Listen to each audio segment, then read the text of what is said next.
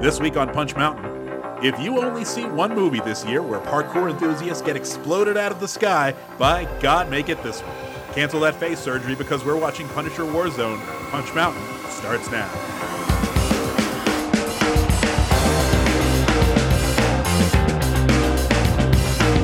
Hello and welcome to Punch Mountain, the podcast where we review action movies one by one to discover the definitive ranking of action movies, not determined by us, but by the action gods themselves. We don't make the mountain, we just climb it. Imagine if we could make mountains, David. What a life. My name is Mac Blake, and I'm joined as always by the man who can make mountains. Whoa, what a crazy introduction. David Hada, how are you? I'm making mountains out of molehills every single day of my life, Mac. Oh, I forgot about the power of metaphor, David. Yes. Humanity's strongest weapon outside of our nuclear weapons. I'm doing all right, Mac. I'm looking forward to talking Punisher War Zone with you. Not Punisher War Journal, that's another comic book entirely. Was Punisher War Zone a comic book? Yes, it sure was, David, because The Punisher was so popular at some point that Marvel Comics gave him three monthly comics. It was Punisher, The Punisher, excuse me, Punisher War Journal, which was the Punisher, but with like, you know, his thoughts and like emotions. Hmm. Just for more money, they made Punisher War Zone. At the time, I don't remember who wrote it, probably Chuck Dixon, but the artist was John Romita Jr. And I, I remember the cover, I could still picture it because John Romita Jr., he's a you know comic book artist and his, his figures are just like very large and he's very good at drawing dudes with busted up faces. It's like Punisher on the cover. And I think like maybe um, this is back in the '90s, David, when comic book publishers look look how fast we're already like I'm. You, you set a little nerd trap for me, David, and I said yum yum yum. What's in this trap? This is going to be the episode. It's just gonna, we're going to talk about a chunk of stuff, and then I'm going to be like, Mac, is this comics? And then you're going to talk for a few minutes. Let me ask you right off the bat, David. First shot. Did you like this movie? Did you have fun watching it? This movie's what I'm going to call a noble failure, and I and I'm going to refer to a lot of movies like that over the course of this show. There's a lot to like about it. There's a lot to dislike about it. Depending on how you feel on any given day, one's going to feel more than the other. H- how about you, Mac? I, I really feel like I'm going to follow your lead on this episode. I, I just kind of want to drift behind you and mo- mostly agree with your points. I don't necessarily disagree with Noble Failure because yeah, this movie for some reason just doesn't feel like it quite gets it home. But yeah, there's a lot in this movie that's that's fun. I think this is like a really good like midnight movie. It's funny that this was a theatrical release because this feels like a fun Netflix find.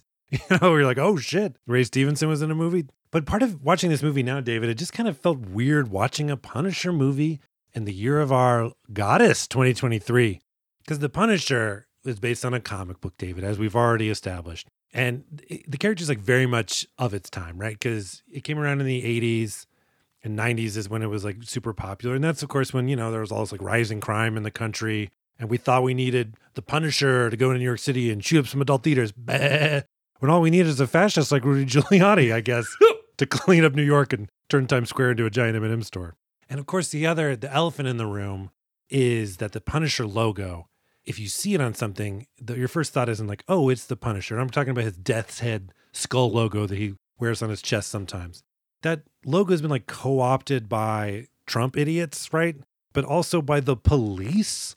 Like you see, like police sporting this logo, which that is uh, not great to have people that are supposed to, you know, protect and serve just be like murder and never ask. But I guess, you know, it also like it was the unit, like Chris Kyle, American Sniper, right? Was that his name, Chris Kyle? Yes, that's right. he his like squad they call themselves the punishers and so maybe it's like you know following suit from that but whatever its origin in terms of uh being co-opted maybe it was you know noble intentions at first just a, a bunch of people wanted to call themselves a cool name hell the marvel comics softball team was called the punishers for a while i only know that because they would write it in their little letter columns or something like that and i think that i don't know if the, they played against the dc bullets or not Wow. because that's what the little like The little, yeah, the DC logo, yeah. let's call it bullet.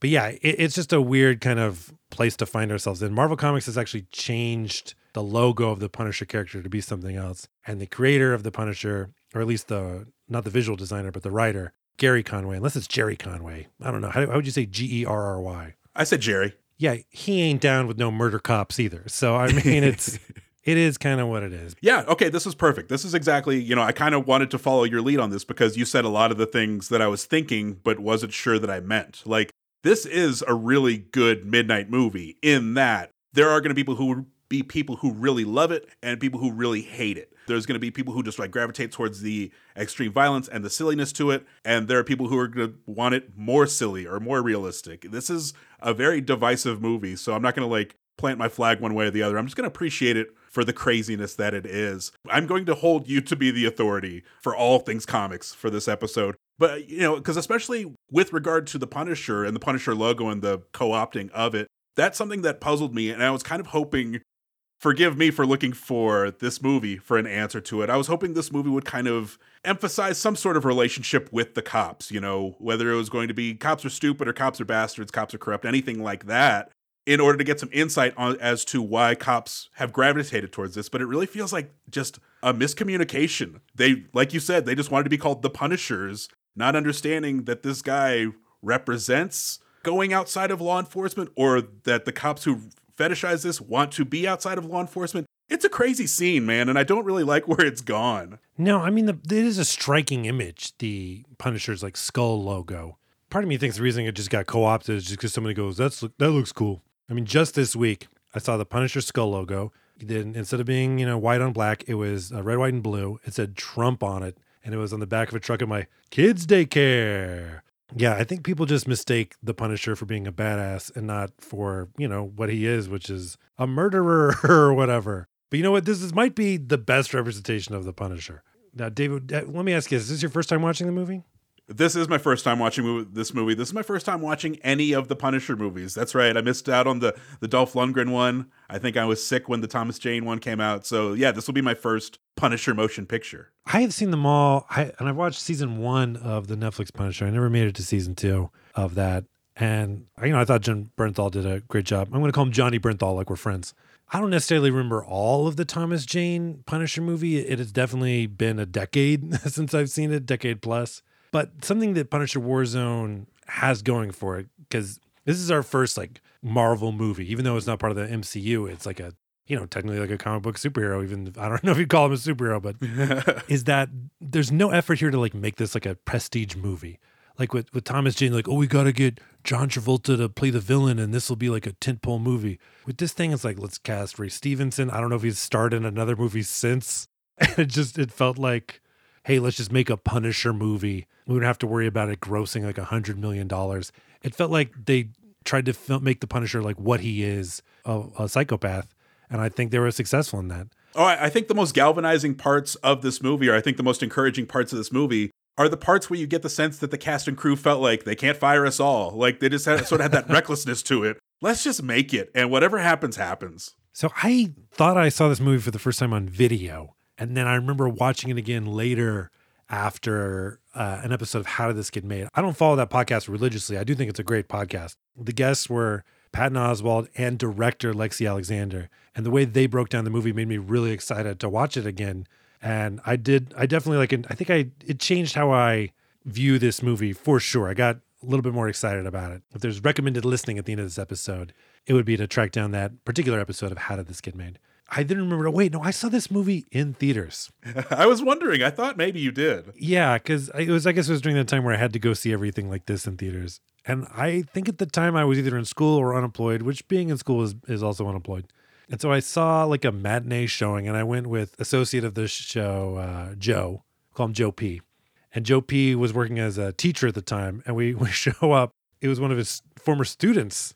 He's like, "Hey, Mister whatever, hey, Mister P," and he's like, "Oh, hey, shouldn't you be in school right now?" And the kid goes, "Hey, what can I get for you?" it's just like, "You're a hell of a teacher, Joe." Um, no, that's not on him. But we're watching the movie, right, David? There's not a whole lot of people on a like a Friday at 2 p.m. showing of uh, Punisher Warzone. But also in the theater is some guy who's kind of like he's talking to his friend, right? But look, there's only a small group of people in the theater. You know, me and Joe and this guy and his friend. And so if he's gonna like talk to the movie, I'm I'm I'm fine with it. It just Punisher Warzone for some reason, not a movie where I'm gonna be like, oh, excuse me, this is a quiet zone. Kind of when I say talking, like Punisher killed someone, he'd be like, damn, or like that's gotta hurt, or like couldn't get me near that Punisher, or like, damn, Punisher, punish him. Joe and I were getting into it, laughing. Anyway, lights come up. There's not two people behind us, David. There's just one. he was talking to us the whole time. But you know what? That was it was it was great. It, I, it added flavor to Punisher Warzone. Okay, David. Before we go any farther, I think it would help to clear up some common questions. Right? If you search Punisher Warzone, if you type that into Google, the results include these frequently asked questions. So we'll do some quickly provided answers. David, is the Punisher Warzone a sequel to The Punisher? Of course not. It would have been called Punisher War to Own. Mac, is Punisher Warzone on Netflix? Only one way to find out, David. Flag down your local police officer, flash him a uh, Blue Lives Matter sticker, and he'll let you into a secret Punisher police murder club. And he'll be like, uh, yeah, no, it's not on Netflix. David, is Punisher Warzone a good movie? Not even for a bit. Mac, why is Punisher Warzone rated R? Because it only rises, David, unlike the movie RR, which of course is Rise, Revolt, and I think the third one is Repeat. David, before we check in with a Nut Jobs One Person War on Crime, let's check in on some Goobers two person battle to remain buddies. That's us, David. How you doing? For real this time. How you doing, David? I'm doing all right. Did you say goober? Yeah, Goober. Okay, just making sure. I was like, there's something very friendly about that. I I, I appreciate being. I, I want to be your goober. Yeah, well, Mac. you're my Goober buddy. Also, isn't Goober like a uh that's like a synonym for a peanut, right? oh, I thought it was like a like a soft-headed gentleman. I thought I was like, uh, I thought you're making fun of me. No, I, I looked I looked it up the definition goober a peanut because there was a little play off of calling the Punisher a nut job, Yeah, and there were a couple goobers. that's very cute. We don't need to do this friendship check-in, David, because I think this friendship is going pretty good. Uh, I'm doing all right, Mac. Uh, you know, we've been away for a little bit. We got knocked off of our regular uh, recording schedule. And man, apparently that's all it took to knock me off of like my life cycles and schedules entirely. So, like, now I'm getting ready to do the show again. You know, we're getting ready to record, and I kind of forget how. So, like, I've been drinking my coffee. I've also I've got a variety of beverages because I don't know how I feel. I've got my, I've got water, I've got a Coca Cola, I've got something stronger, and I just finished my coffee. It's like a real minority report of beverages right now. I'm just kind of like switching back and forth, and and I'm hoping somewhere around the second act of this uh, of this movie I can get in sync with uh, with how this thing goes. It's funny you mentioned Minority Report, David, because didn't you work for a while as a as a, a precog? I sure hope so. I was in that loop for a long time. I mean, I, I remember coming to your office one time to have lunch and like, you know, you're just like sitting there soaking in that water, that tank. Did you like that job? No, shaved head, naked as a jaybird. Uh, the pay was not great. Oh, you should have seen that coming. So, uh, David, I did some shows, some in person shows recently, including some with Master Pancake Theater, Austin's favorite movie mocking group. Nay, David, the Southwestern United States' favorite movie mocking group. That's right, we're coming for you, the Tucson movie talking team.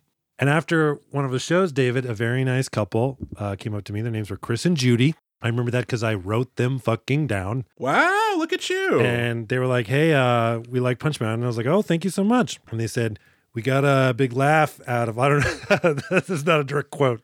I think I came up with big laugh. They said that they, they expressed some enjoyment over uh, my punch up for Top Gun Maverick, which if you missed that episode, my punch up was that Top Gun Maverick should cross over with the Transformers at the end. And then I was like, you know what, guys, I actually kept thinking about that. I think there's a different way to do it. And then I started talking more about how I would tease a Transformers Top Gun crossover. And I just watched their eyes glaze over, David. I don't know what my problem is. Mac, you got you got to leave this show in confined to the show. If you try to if you try to expand it beyond this, it, it won't take. My passion for really stupid things is just unquenchable, David. And I just uh, I know that's why we're doing the show. I thought we could uh, put the fire out. put the fire out. But David, it's been burning since the world's been turning. Is it time, David? Mac, we're going in. All right, David, just to level set, can you do me a favor and read the back of the box write up for this movie, Punisher Warzone? Okay, but now you're going to owe me one. Ex Special Forces officer Frank Castle, Ray Stevenson Rome, is back with all guns blazing as the Punisher, this time waging a one man war on two fronts. While targeting the vicious mob boss, Billy Russoti, Castle horribly disfigures the gangster in a firefight that also claims the life of an undercover FBI agent. Now the Punisher must find a way to elude the law and decimate a deadly crime army in this adrenaline packed action thriller. 2008, 103 minutes, directed by Lexi Alexander, rated R for pervasive, strong, brutal violence, language, and some drug use. Spoiler alert. I guess that uh, fact that he, he knocks off an undercover FBI agent is not something they want the movie to tell us. Also, a lot of passive voice on that one. It, it, it feels like maybe a law enforcement officer wrote that. It's like, it claimed the life of an FBI agent. We don't know how that happened. I guess uh, he fell on a bullet. Like, fuck you. It happens. It happens.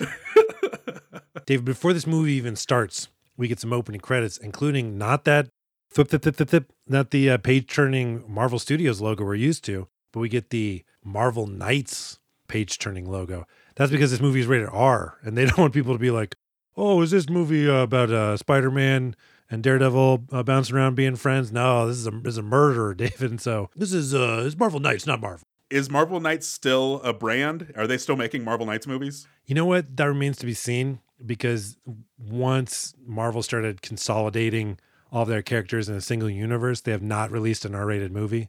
However, I think Deadpool three, whatever that's going to be called, is supposedly going to be R-rated. So we'll see if they call that Marvel Knights or or Max or whatever they want to call it. I'm hoping they replaced the uh, Marvel Studios logo with just a, uh, an- you know animated Bob Guccione from Penthouse coming on and be like, "Hey, I couldn't believe this was happening to me, dear Penthouse letters." But Mac, we open on some TV footage exposition. We learn that local NYC mob don Gaetano Cesare had a witness murdered, thus escaping prosecution again. This means it's time for Frank Castle, aka the Punisher, RRR's Ray Stevenson, Oh, not to not to. to gear up for a one man assault on a party in Cesare's honor. Cesare's party is where we'll meet the brash young mob capo, Billy the Beaut Russoti, played by Dominic West. You know him, he's McNulty from The Wire, and he'll never be anything else.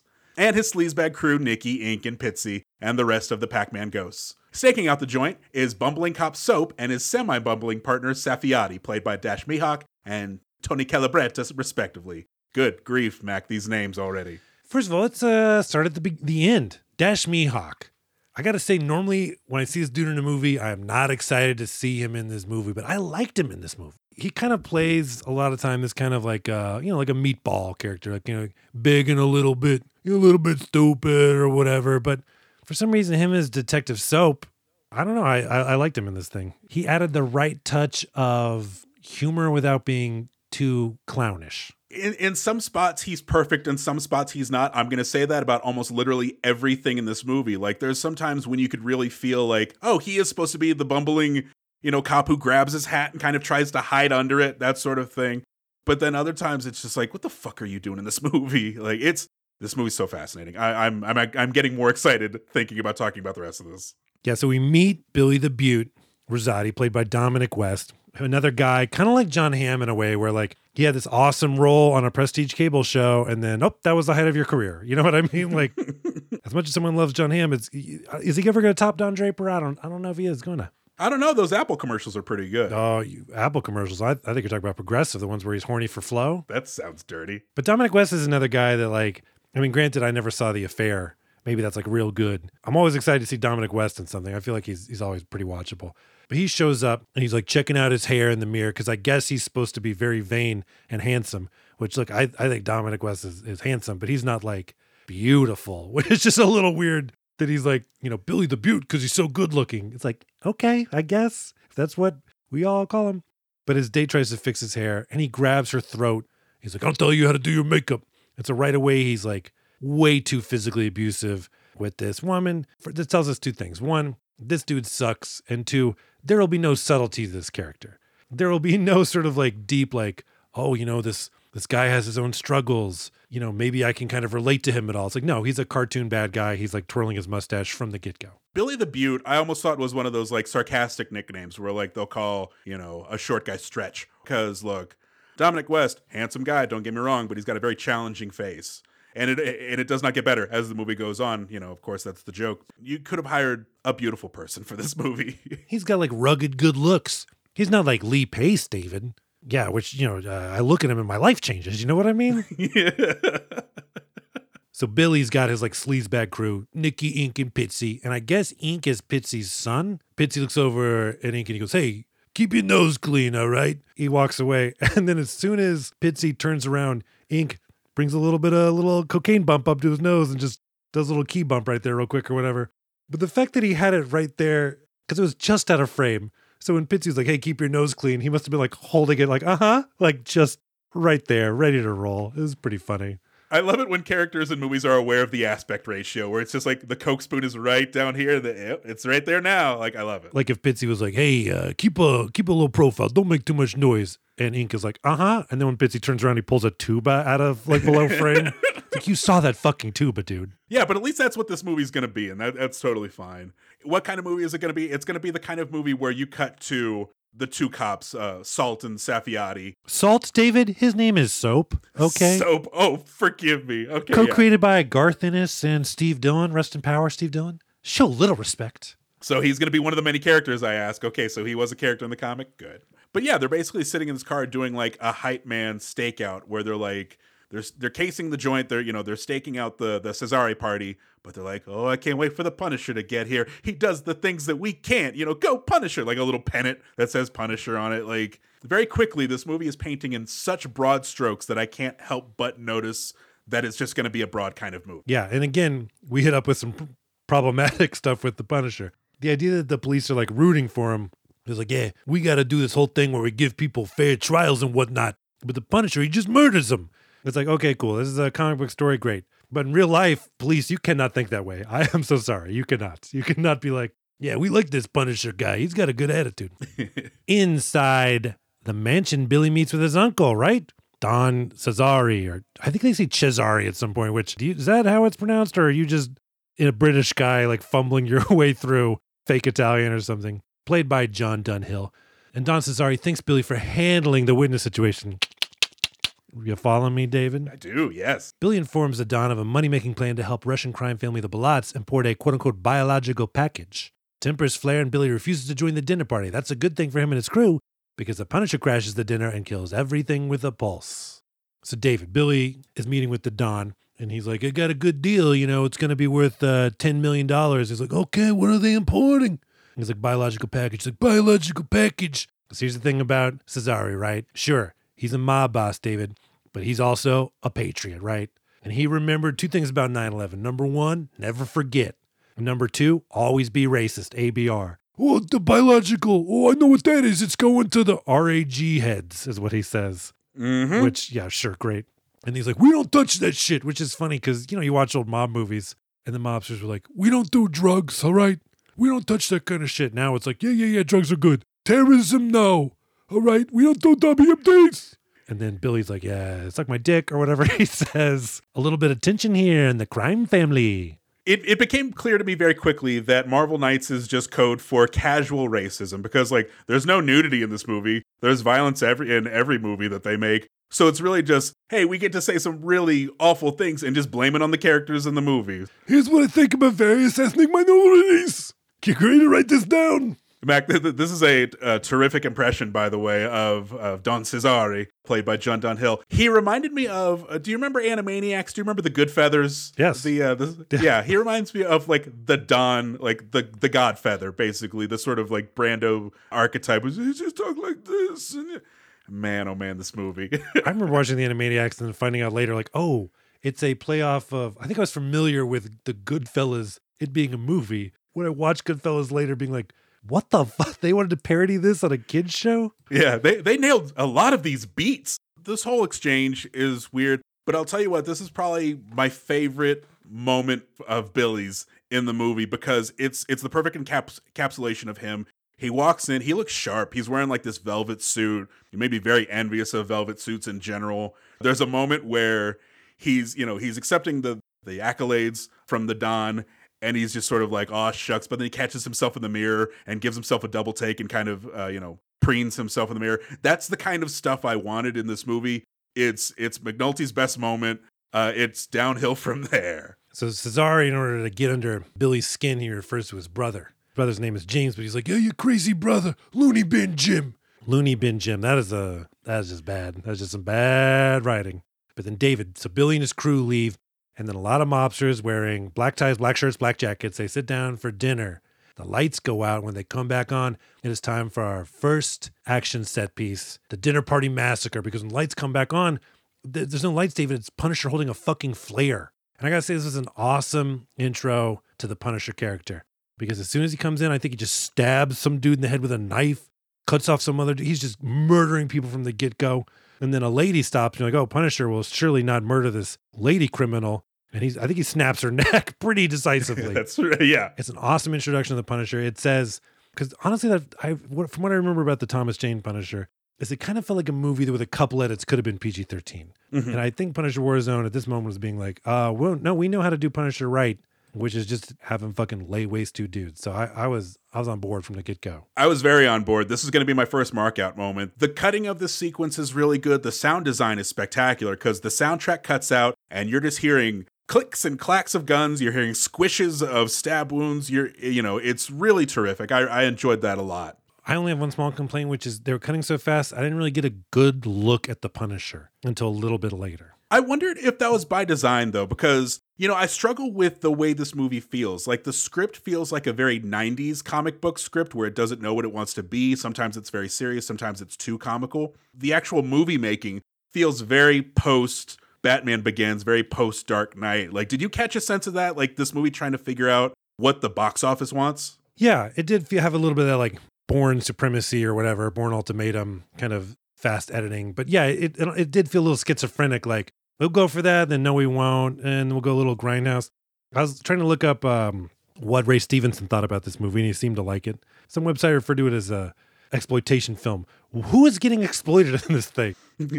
Squid manufacturers, the people who make fake blood. I, I just I don't know. It just seemed like those those good good natured people at the fake head factory. I guess were getting exploited. But David Ray Stevenson's Punisher, I gotta say, in terms of visual looks, my favorite Punisher. I mean, Jon Bernthal kind of has like a you know that kind of boxer's face that the Punisher has, but you know, while Jon Bernthal is a really good actor, he's kind of small. And for something about like the Punisher, I kind of want like a giant Punisher dude. And Ray Stevenson fits that bill. Plus, he's kind of wearing this like weird kind of larger collar, like some sort of like tactical collar. And it just kind of gives him like a little bit of, I don't know, like an executioner's look to it. I think visually, uh, he looks great. I'm torn on this one because I agree with you. Like Ray Stevenson, you know, just the physique of him and just the way he carries himself, it's a perfect Punisher. The the one criticism I have is I feel like he might be too good of an actor for this. There are scenes in this movie where I really want him to emote beyond what Frank Castle can provide, and, and it was very frustrating. But as far as like the the costume of him, you know, as far like you said, it's you know it's tactical. It, it feels like that sort of post Christopher Nolan where the Batman costume did have to feel like a real world costume. It felt like it had to move. So we're doing that with the Punisher, but like seeing it now in 2023 it, it, feels a little different and that's unfair to the movie but at the same time it's like well now anyone can dress like this. There's no there's nothing novel about this at all. It's actually quite frightening. Yeah i remember the thomas jane punisher movie at some point frank castle's talking to his son and his son's like hey dad i got you this shirt i saw on the boardwalk because that movie was set in fucking tampa bay. He's like cool son let me see it. And it's like the punisher skull logo shirt and he's like oh tight shirt son. And i was like wow this is the origin of the punisher logo? But this movie doesn't fuck with that. He just got a skull and it's just deal with it once the massacre is done, the Punisher is stopped by Officer Saffiotti, who, instead of arresting Frank Castle for multiple murders, throws Frank the keys to a vehicle and informs him that Billy has retreated to a recycling plant. Billy meets with McGinty, played by TJ Storm, and the parkour crew, and Frank resets his broken nose. That's a very tough thing to do. Frank infiltrates the recycling plant and kills nearly everyone, including Nikki, who, uh oh, is actually an undercover FBI agent. One person the Punisher doesn't kill is Billy, who instead gets horribly disfigured in the recycling plant's glass crushing machine. How many times must Republicans tell you recycling is dangerous, Mac? Kudos to our brave men and women of organized crime providing recycling, needed recycling services. So, David Officer Saffiotti, after he lets Frank go, he's like, oh no, I need to make it seem like the Punisher hit me. Until he punches himself in the face and he's like, damn, that hurt. David, I don't think I could punch myself in the face with any sort of convincing way. I feel like I could have in my darker years like maybe in my 20s i could have mustered up the the strength and courage to do it. But my question is why? You know what i mean? Like by this point the punisher is this sort of mythical figure. He's the stuff of legend almost like a batman to where no one like a jury in the world wouldn't convict you if the punisher got away. You don't need to sell it to obviously a bunch of very stupid cops because they're you know they would have bought it anyway. Yeah also the punisher is armed. You could be like he pulled a gun in fact, if I was the investigating officer, I was like, all right, the Punisher punched you? Yeah. But he had a gun. Why did he punch you? Ah, to teach me a lesson. so Billy meets up with these dudes who, like, uh, I guess they're like a courier service for him, or they're setting up a deal. And they're the what? The Free Flow Gang? The Free Flow Crew, I believe. Yeah, something like that. When we meet them, they're doing some like real lazy parkour. Not parkour like the office parkour, but definitely not like opening of Casino Royale parkour. And then they have an accent what accent do these parkour guys have? I think it's supposed to be Jamaican, but it's not Jamaican me believe it. Uh, I almost want to say it's like specifically prison colony New Zealand. Like it's one of those it's like a bad place where nobody talks like this. I was thinking that they were sea pirates, so maybe that maybe that's the same thing. Yeah. That makes sense. He's the captain now. Organized crime makes for strange bedfellows because I never would have thought like the mafia would have gone into business with parkour people for any reason whatsoever. Like, is the mafia looking to capture that youth demographic? Why are they doing this? So if that was true, David, who would the mafia team up with today? Oh boy, I figure like uh they'd go K-pop. I figure they'd go like uh is BTS still? Oh, interesting. So they'd be teaming up with the uh the Blackpink, like Lalisa, I guess. Thank you. I'm glad so I'm glad you knew more than one. Thank you. I appreciate that. But then, David, we have another action set piece here, which we're going to call reuse, recycle, return to hell, because it's fucking the Punisher just laying waste to all these dudes at the recycling center. And I'm pretty sure at one point he gives some dude an atomic elbow, which I didn't mark out, but I did go, hell yeah, at the screen. Yeah, you know he's he's wrecking shop pretty good. He, you know the the action and the violence in this movie is very good. The recycling center, I can't get over this. Like like how bad can these guys be if you know they're helpful in the community? This is how the mafia gets you. This is you know hey I'm just I'm here to protect you know in the interest of the neighborhood. Well, David, for the longest time, my parents would not use the recycling services provided by the city of San Antonio because they were convinced that the mob owned recycling and they didn't want to give the mob their fucking aluminum cans so the mob could get rich off of it. I'm not making that up. That is bananas. I love that so much. but David the Punisher fucks up here. He fucks up big because he shoots Nikki and then as he's I guess looking for a gun or something on Nikki's corpse, he sees a wire and he's like, "Oh no, this guy's a female body." No, he's a member of the Federal Bureau of Investigation, David. He's a Fed, an undercover Fed. I, I like that. You know, it takes the Punisher finding something like that to give this this corpse a, a voice or to give him a life. Like I almost want an extended bit where he, you know, everybody the Punisher shoots, he like searches him and finds some like, oh, here's a locket of a puppy. Oh, that was his puppy. Oh shoot, I shot this guy. Uh, he had a ticket to Disneyland. He was gonna go tomorrow. Like all the Punisher needs to do is just find stuff on people in order to feel bad about it. Don't don't humanize these these corpses that you're making. you're so good at it. But distraught over having accidentally killed a Fed, Frank returns to his underground subway lair. Frank creeps on the funeral for the agent, where we also meet FBI agent Budiansky, played by Colin Salmon, and the agent's wife, Angela Donatelli, played by Julie Benz. Budiansky vows to Angie Donatelli that he will get her husband's killer. Angie Donatelli is going to be one of those names like Richard Norton, where I can't stop saying Angie Donatelli. Yes, played by Julie Benz. So I was like, hey, it's that woman from the, she was in the things that I saw. I think she was in, I believe she was in Dexter. That's right. Yes. All right. So Mac, we start this this chunk. You know, the Punisher's going underground. He he goes to his little subway lair. Is this comics? And if so, what is there a name for this? Because it's like you know, Batman has the Batcave, but it's not called the Batman Cave. So what is this? This is Frank's creepy castle, David. Now, when the Punisher uh, leaves the crime scene to go back to Frank's creepy castle, he does not change his clothes at all. He doesn't like throw an overcoat on. He's just like walking around like dressed like the fucking Punisher. Which, look, if you're a cop and you're looking for the Punisher, I would just tell people, hey, be on the lookout for the Punisher because he doesn't doesn't try to hide it. But when it's wrap up time, right, and the, and the police and the feds come, one of the the cops goes like, "Hey, we got a live one here. Looks like it's Billy the Beaut," which I think is the first time we actually hear him. Someone use the name Billy the Beaut. But also then we he's like, "Yo, Billy the Beaut, what's left of him?" And then we cut and we see Billy the Beaut, whose face is like red hamburger meat. Which, if it is, how the fuck did you know? Like crime scene cop or whatever? Like this is Billy the Beaut. I I would know this this hair and like how did he know so fast?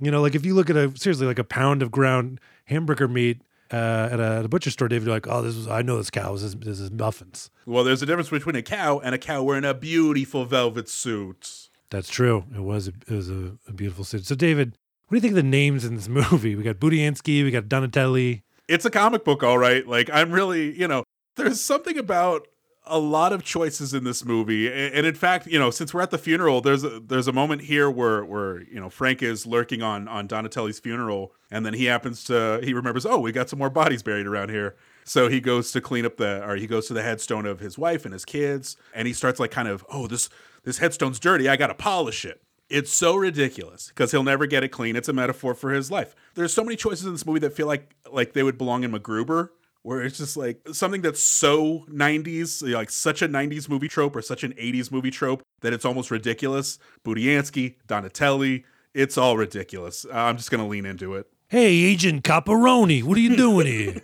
so he's cleaning the headstone. And he has a flashback to his family getting killed. Now, David, this is interesting because what this flashback tells you is that this movie is not a sequel to the Thomas Jane Punisher movie. Because in that movie, uh, Thomas Jane's family was killed in Tampa Bay at like a beach or whatever, including his dad, Roy Schneider. Oh, okay. But in, in this one, it matches more with that comic book Punisher origin, which is his family witnesses a mob hit and then they get shot to pieces. I don't think it was mimicking a specific panel in the comic. Like, I don't think there's a famous image of Frank Castle kneeling around his parents the way there is of like Batman, where there's like a sort of a famous kind of uh, David Mazzucchelli composition of, of young Bruce Wayne kneeling next to his dead parental units. Parental units? What, what my hilarious 90s uh, dad all of a sudden? Were you a conehead? Yeah, I, I don't know. Yeah, no, there was something about the way this was shot. I'm I'm glad you answered that because it felt like they were trying to score points by mimicking the shot. Like it really did. Like even with the white background, it, there was something about it that was just kind of so evocative of a cover that I saw years ago or something. I just wanted to make sure. So back at the 12th precinct, FBI agent Budiansky finds NYPD's official Punisher task force located in the basement. Turns out the entire task force is just one dude, Detective Soap. We met him earlier. Oh, lovely. That that's uh that'll get a lot of work done. Uh, but this is a good place to catch up on Frank Castle's backstory. We also check in on Frank back at the Punishment Cave, where he's saying hello and goodbye to his Weapons Connect slash only friend Microchip, played by Space Jam's Wayne Knight. Hey, you may know him as Newman, but I, of course, know him as Michael Jordan's handler from the movie Miss Gem. So, A- Agent Budiansky, he goes down to uh, the NYPD precinct here, where these cops do not give a shit that the Punisher just killed effectively kind of one of their own, even though it's an FBI agent. And we meet uh, the New York City police captain, who is also talking like a mobster for some reason. That's the level of, I guess, you know, kind of uh, nuance they have, which is not a very deep level. By the way, I wanted to mention this earlier. The city of Montreal is standing in for New York City in this movie. Lovely. Yes, that is why, as you can see, all the signage warning people of the Punisher is in both French and English. Hmm. But he's like, "Hey, what do you want to do? Are you looking for the Punishers?" Like it's just, it's like, I'm sorry, you're supposed to be the the cop. You're not all, uh, you know, like uh, getting cartoon Goodfeathers or whatever. This is a great introduction to Budiansky and who he is, because this is where we where we learned that uh, he doesn't have a lot of respect for these cops. He he thinks of them as a bunch of, uh, if I may, Krispy Kreme motherfuckers. And there's a great line read here because it's it's the NYPD and the FBI, you know, and Budiansky pointing fingers like, "You got this guy killed." No, you did. And the NYPD guy at some point says like, All my men trying to find out what your late colleague came across when he went under. Maybe if you feds allowed us lowly cops in on your undercover operations once in a while, all of this could have been avoided. With all due respect, Captain, that is bullshit. with all due respect, Captain, that is bullshit. Like people like stop typing, like the room stops. It is the most unnecessary thing. I enjoyed the hell out of it. Plus, Colin Salmon's got a fucking awesome voice. Like he definitely sounds like he's uh, reading a movie trailer script every time he talks. But David also, you know, I watched the director's cut of this, and when he's like Krispy Kreme motherfuckers, in the director's cut, the police captain gets him in his face. He's like, "That's a Southern brand, primarily." we here in New York City, we do a little Dunkin', but we mostly go to local guys. I mean, I get why they cut it out. It was kind of, you know, people get it. Well, it's in Montreal. They were running around covering up Tim Horton signage. That, that's true. That's true.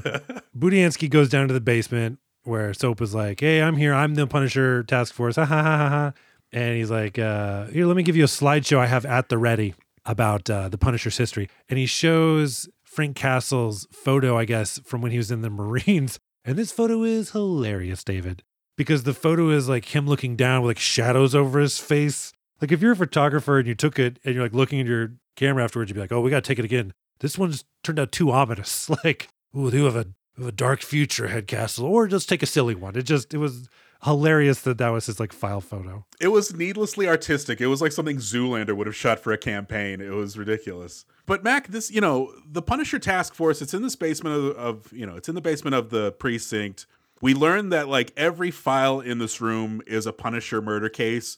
Mac, how are we supposed to feel about this room? Are we supposed to get derive joy from this room full of murder files? Well, this is something from the Garth Ennis comics, and he both revitalized the Punisher and also kind of did a disservice in a way where he wrote a lot of issues that were like very funny, like kind of a very funny take on Punisher. And the disservice he did, David, was not realizing that people adapting the comics would not be able to figure out their own tone. Because there's a lot of like weird, especially in that Thomas Jane movie, like funny stuff that they try to cram in from the Punisher comics, the Garth Ennis ones, where it's just like, look, that tone works because Garth Ennis is very awesome at writing very dark humored stuff. And uh, you were not script screenwriter. However, so the soap character is supposed to represent the fact that the police don't give a shit about the Punisher. They like him. And the problem with that, though, is that this movie has Punisher kill an FBI agent. So, as it's in the back of the box, it's like, oh, fuck, now the Punisher is dealing with organized crime and he's dealing with the police, but he's not, David, because the police don't give a shit. He's just dealing with his own guilty conscience. And it just gives the Punisher a free pass on this for whatever reason.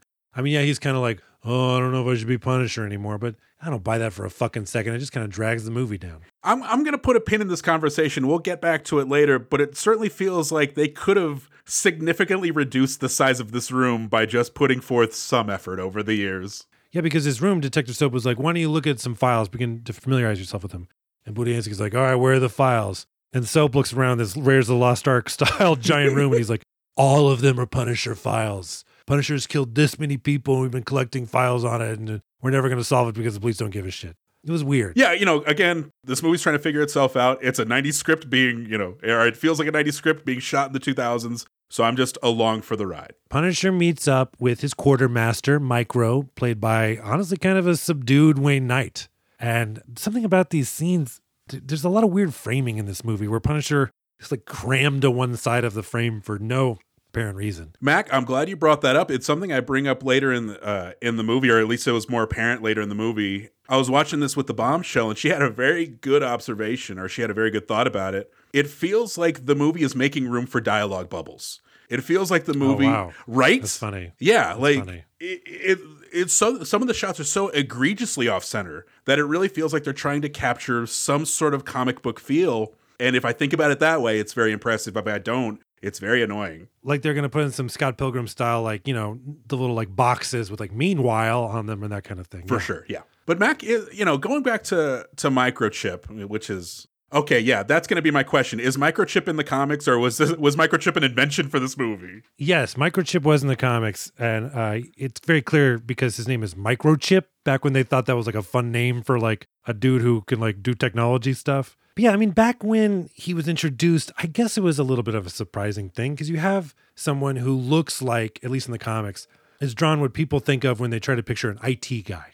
But when he appears in this movie, there's no real effort put into his character introduction. I mean, I'm not uh, here's a punch up already, but I thought it would have been cool, to, like you know, whatever Micro's day job is. Like, let's say he works at a uh, computer repair place or something like that. To have him like a nice, friendly interaction with a customer, and then like you know, uh, he turns around and he's like cleaning a giant collection of guns. Yeah. Because now the fact that like you know Wayne Knight is playing a dude that wants to give guns to the Punisher, it doesn't feel like a stretch. It just feels like, oh, cool. The Punisher met another psycho or whatever. For sure. I like it. I like the fact that the Punisher has someone else on his side. I think Wayne Knight does a good job with the role. I don't think the role does a great job in the movie. I agree. I don't think I don't think the movie knows microchip's role, so it just kind of does its best. David Billy's facial reconstruction surgery did not, shall we say, go well. And now he looks like a Frankenstein. Well, new look, new attitude. Billy gives himself the new name Jigsaw. The first piece of Jigsaw's puzzle of revenge, breaking Jigsaw's brother James, aka Looney Bin Jim, out of the Looney Bin. And of course, Looney Bin Jim, played by real life creep Doug Hutchinson. Hey. So this is gonna, you know, we go from uh, Billy the Beaut. This is now Jigsaw. What do you think of Jigsaw? Well, David, this whole scene was really confusing because it basically feels exactly like the scene in Batman where Joker is having his face reconstructed, except there's like some weird dialogue. Yeah, got the best surgeon in town. Also, my insurance wouldn't cover this. And I was like, wait, is he the is he the best plastic surgeon? Because it would have made so much sense if it just was like he's a mob surgeon, right? Right. Yes. He's the best. He's the guy who's like a veterinarian during the day. But then the plastic surgeon's like, okay, well, just so you know, um, I did the best I could. You know, honestly, you're lucky to have survived. Uh, basically, none of your face remained, and I had to add in a little bit of horsehide. You're just so casual about this. I mean, it was over the top. It was ridiculous.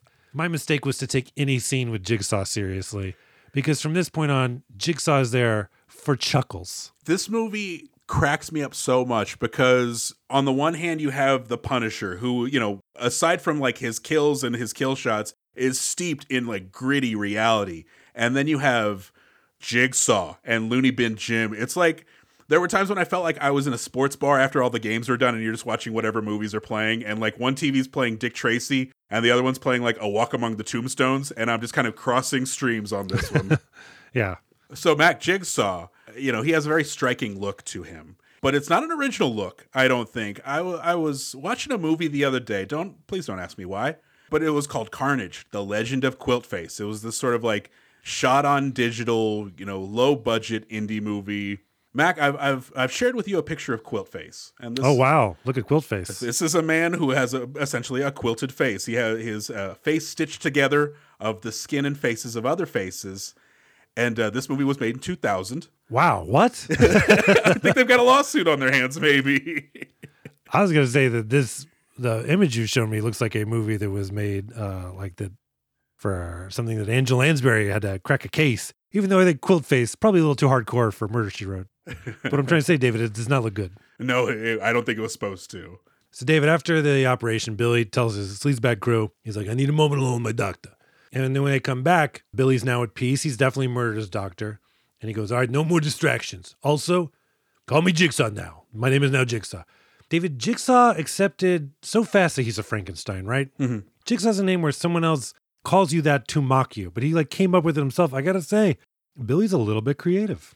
He is, and he's all, you know, I understand the feeling about uh, getting out in front of the insults where it's like, yeah, no, I'm saying I'm Jigsaw. What are you to do about it? But uh, for a guy who'd had his face torn up and uh, surgery go horribly wrong, he is embracing this rather well. Yeah, and the fact that he embraced it so well, so fast, makes me think we could have skipped this whole thing.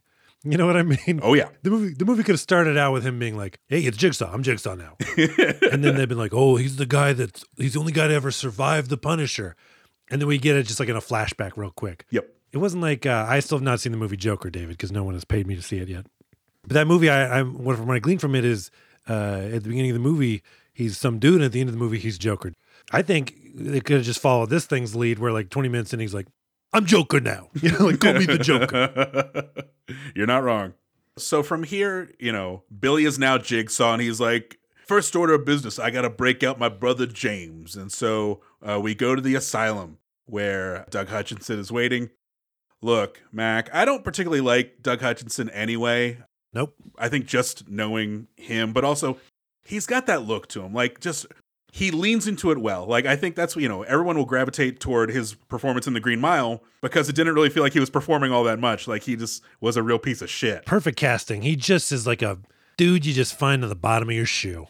In a sense, he is perfect in this role as well because he is an annoying second banana to to Jigsaw. You know, we're introduced where Looney Bin Jim is kind of strapped down. He's catatonic. This orderly comes in, just like this, you know, grotesquely obese man. It was like a Sam Kieth drawing, and he's like fe- feeding him Damn it, David. You don't eat those kind of jokes up with a spoon. well, and so he's trying to feed uh, applesauce to Looney Bin Jim with a spoon. You know, he's teasing him or whatever. So when Looney Bin Jim gets free, he's like, "Leave Fatso to me. Fatso's all mine." And then he even says, because he wants his applesauce back. You know, the orderly took his applesauce and he ate it.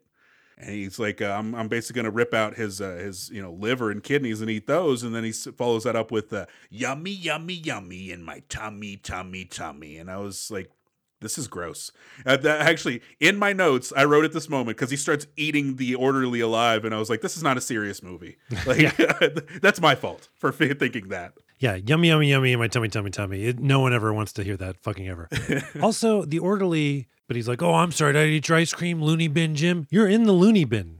Yeah, Everyone, do you call everyone in there? Like, I got to go, you know, change my other patient, uh, loony bin Sarah, and then I got to go help, you know, loony bin Terrence, uh, you know, do his, uh, you know, OT. But yeah, this movie's stupid. Every moment Looney Bin Jim is on screen, I fucking hate it. Here's the thing about LBJ, David. He's like, you know, tied to this bed, right? I don't think he's getting a lot of exercise. But of course, this dude, once he gets out of the loony bin, is a human dynamo. It even kind of gives the Punisher a run for his money later on. So I guess he was doing some, you know, isometric exercises at some point. Maybe just really just like, I'm going to just move this finger and get this finger super ripped. So Frank shows up at the Donatelli house with a big bag of apology cash for Angie Donatelli, but she is not happy to see him. What? Uh, you believe it, yeah.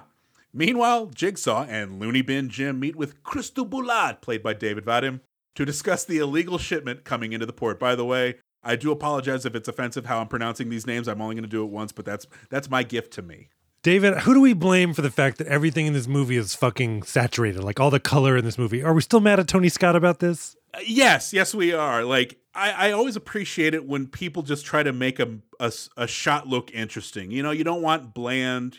You want the walls to look interesting. You want the background. You want the the mise en scène, if you will. But man, just throwing a filter over a light and just saying this room's red now. Where they're talking to Russians, like golly, guys. Yeah. But everything is saturated, David, except when it's not, because the scenes where the Punisher is talking to the Donatelli widow, those seem to be just like in kind of, you know, normal lighting. There's no like blue filter or green and like yellow, like sickly filter or whatever. Which so it's like I don't I don't know. Is that supposed to be the real world? Is the rest of fantasy? I don't get it.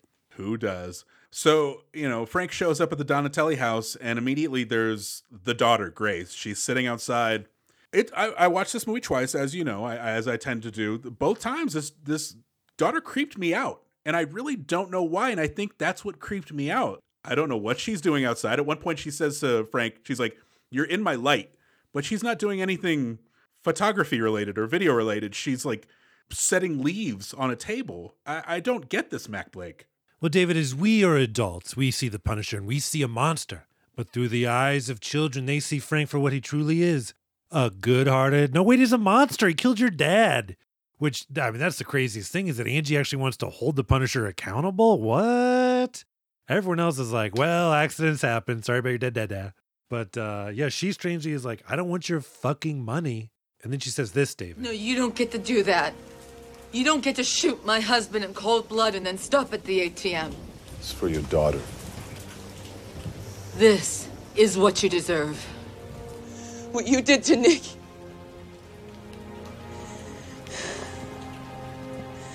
Who punishes you? Whoa, look at Alan Moore, who does watch The Watchmen. You know what I mean? That's the question of this movie, right? Or at least it, it would have been of a better film. But yes, who does punish the Punisher? Spoiler alert, nobody. so we go from there, you know, we go from the Donatelli house to the meeting with the Russians. This is going to be Jigsaw and Looney Bin Jim. And they get there, and Jigsaw's a little crestfallen because he catches himself in a mirror and he's still not quite 100% comfortable with seeing himself as Jigsaw in the mirror. So Looney Bin Jim, in an effort to cheer him up, is like, as long as I'm alive, you never have to see yourself in a mirror again. And, and what does he proceed to do, Mac Blake? well, he jumps into the mirrors and smashes them all. Like he just smashes every mirror, David. And I gotta say, I don't remember scenes that I've enjoyed less. Well, it, it reminded me a lot of, you know, it's 1989, it's opening weekend of Batman. I'm sitting there enjoying this Tim Burton masterpiece, and then all of a sudden, Jack Nicholson plops a boombox down and starts playing Party Man. I was like, oh, like it was it was that kind of a feeling, like, a childhood memory of just what the fuck are you doing in this movie? God, imagine if it was like any other actor who we actually knew and respected and they were going nuts. Great. But uh Doug Doug Hutchinson, yeah, you gotta whoa, what a bravura performance from this fucking loser. You know what I mean? Who gives a shit? In my head, he's such a piece of shit that it almost feels improvised. Like there's a guy on set going, I gotta replace these fucking mirrors now. Yeah, like imagine if they somehow tricked Gary Sinise into this role when he's like, You'll never have to look and then he just like starts smashing mirrors. I'd be like, Hell yes, Sinise. Hell yeah. Yeah, but no. So David, they meet up with the Russians, and they're these guys are tough, right? The Jigsaw gang, they're also tough. So you got some tough guys doing some tough guy dialogue, and then at some point, one of the Russians like spits like, Puh. he's like, hey, uh, you know, whatever, says something in Russian, and then Looney Bin Jim stabs him through the throat, the Russian underling, and then they all like pull guns on each other, and they're like, hey, easy, let's calm down, let's we're here to make business or what have you. At what point do you, instead of just pulling out a gun, do you actually start shooting? I think when they kill your friend. I think that's that's not like, oh, he killed my friend. All right, time for a standoff. No, no, no. Open fire. my understanding of organized crime in the in the very smallest understanding is that they don't like losing face in front of other people. So like if you were to stab somebody through the throat with a wine glass or with the, the stem of a wine glass, I feel like there would have been some retaliation. And the fact that there wasn't, it does not feel consistent with this movie. Yeah, he's like, how did meeting go with Jigsaw? What? he killed our member and then you did nothing excellent like i don't i don't know what voice that fucking was that was i can't do a russian mobster i guess Well, I think what Triumph was trying to say was that you don't you don't step to this, guys. that's right i'm a borscht belt comedian But Mac, you know, speaking of the wine stem, this is some of the most ridiculous CGI I've seen, and I'm not like being, you know, you know, I try not to be hyperbolic or I try not to be too critical about CGI, but this felt like if you know the wine stem goes through some Russian guy's neck, if the Russian guy had moved, the wine stem would have stayed in place. Like it feels like that quality of CGI. It's not very good. So Frank goes to tell Microchip he's out of the game, but Micro says ah ah ah when he reminds Frank that Jigsaw is still alive, and so is Angie Donatelli and her daughter. That's a dangerous combination david We also meet Micro's intern Carlos, played by Carlos Gonzalez Vio, using the Tony Danza route of naming characters after yourself. A former gangbanger who now buys weapons from other gangbangers to keep the weapons off the street. Carlos offers to help Frank find Russoti by finding McGinty and his urban free flow gang.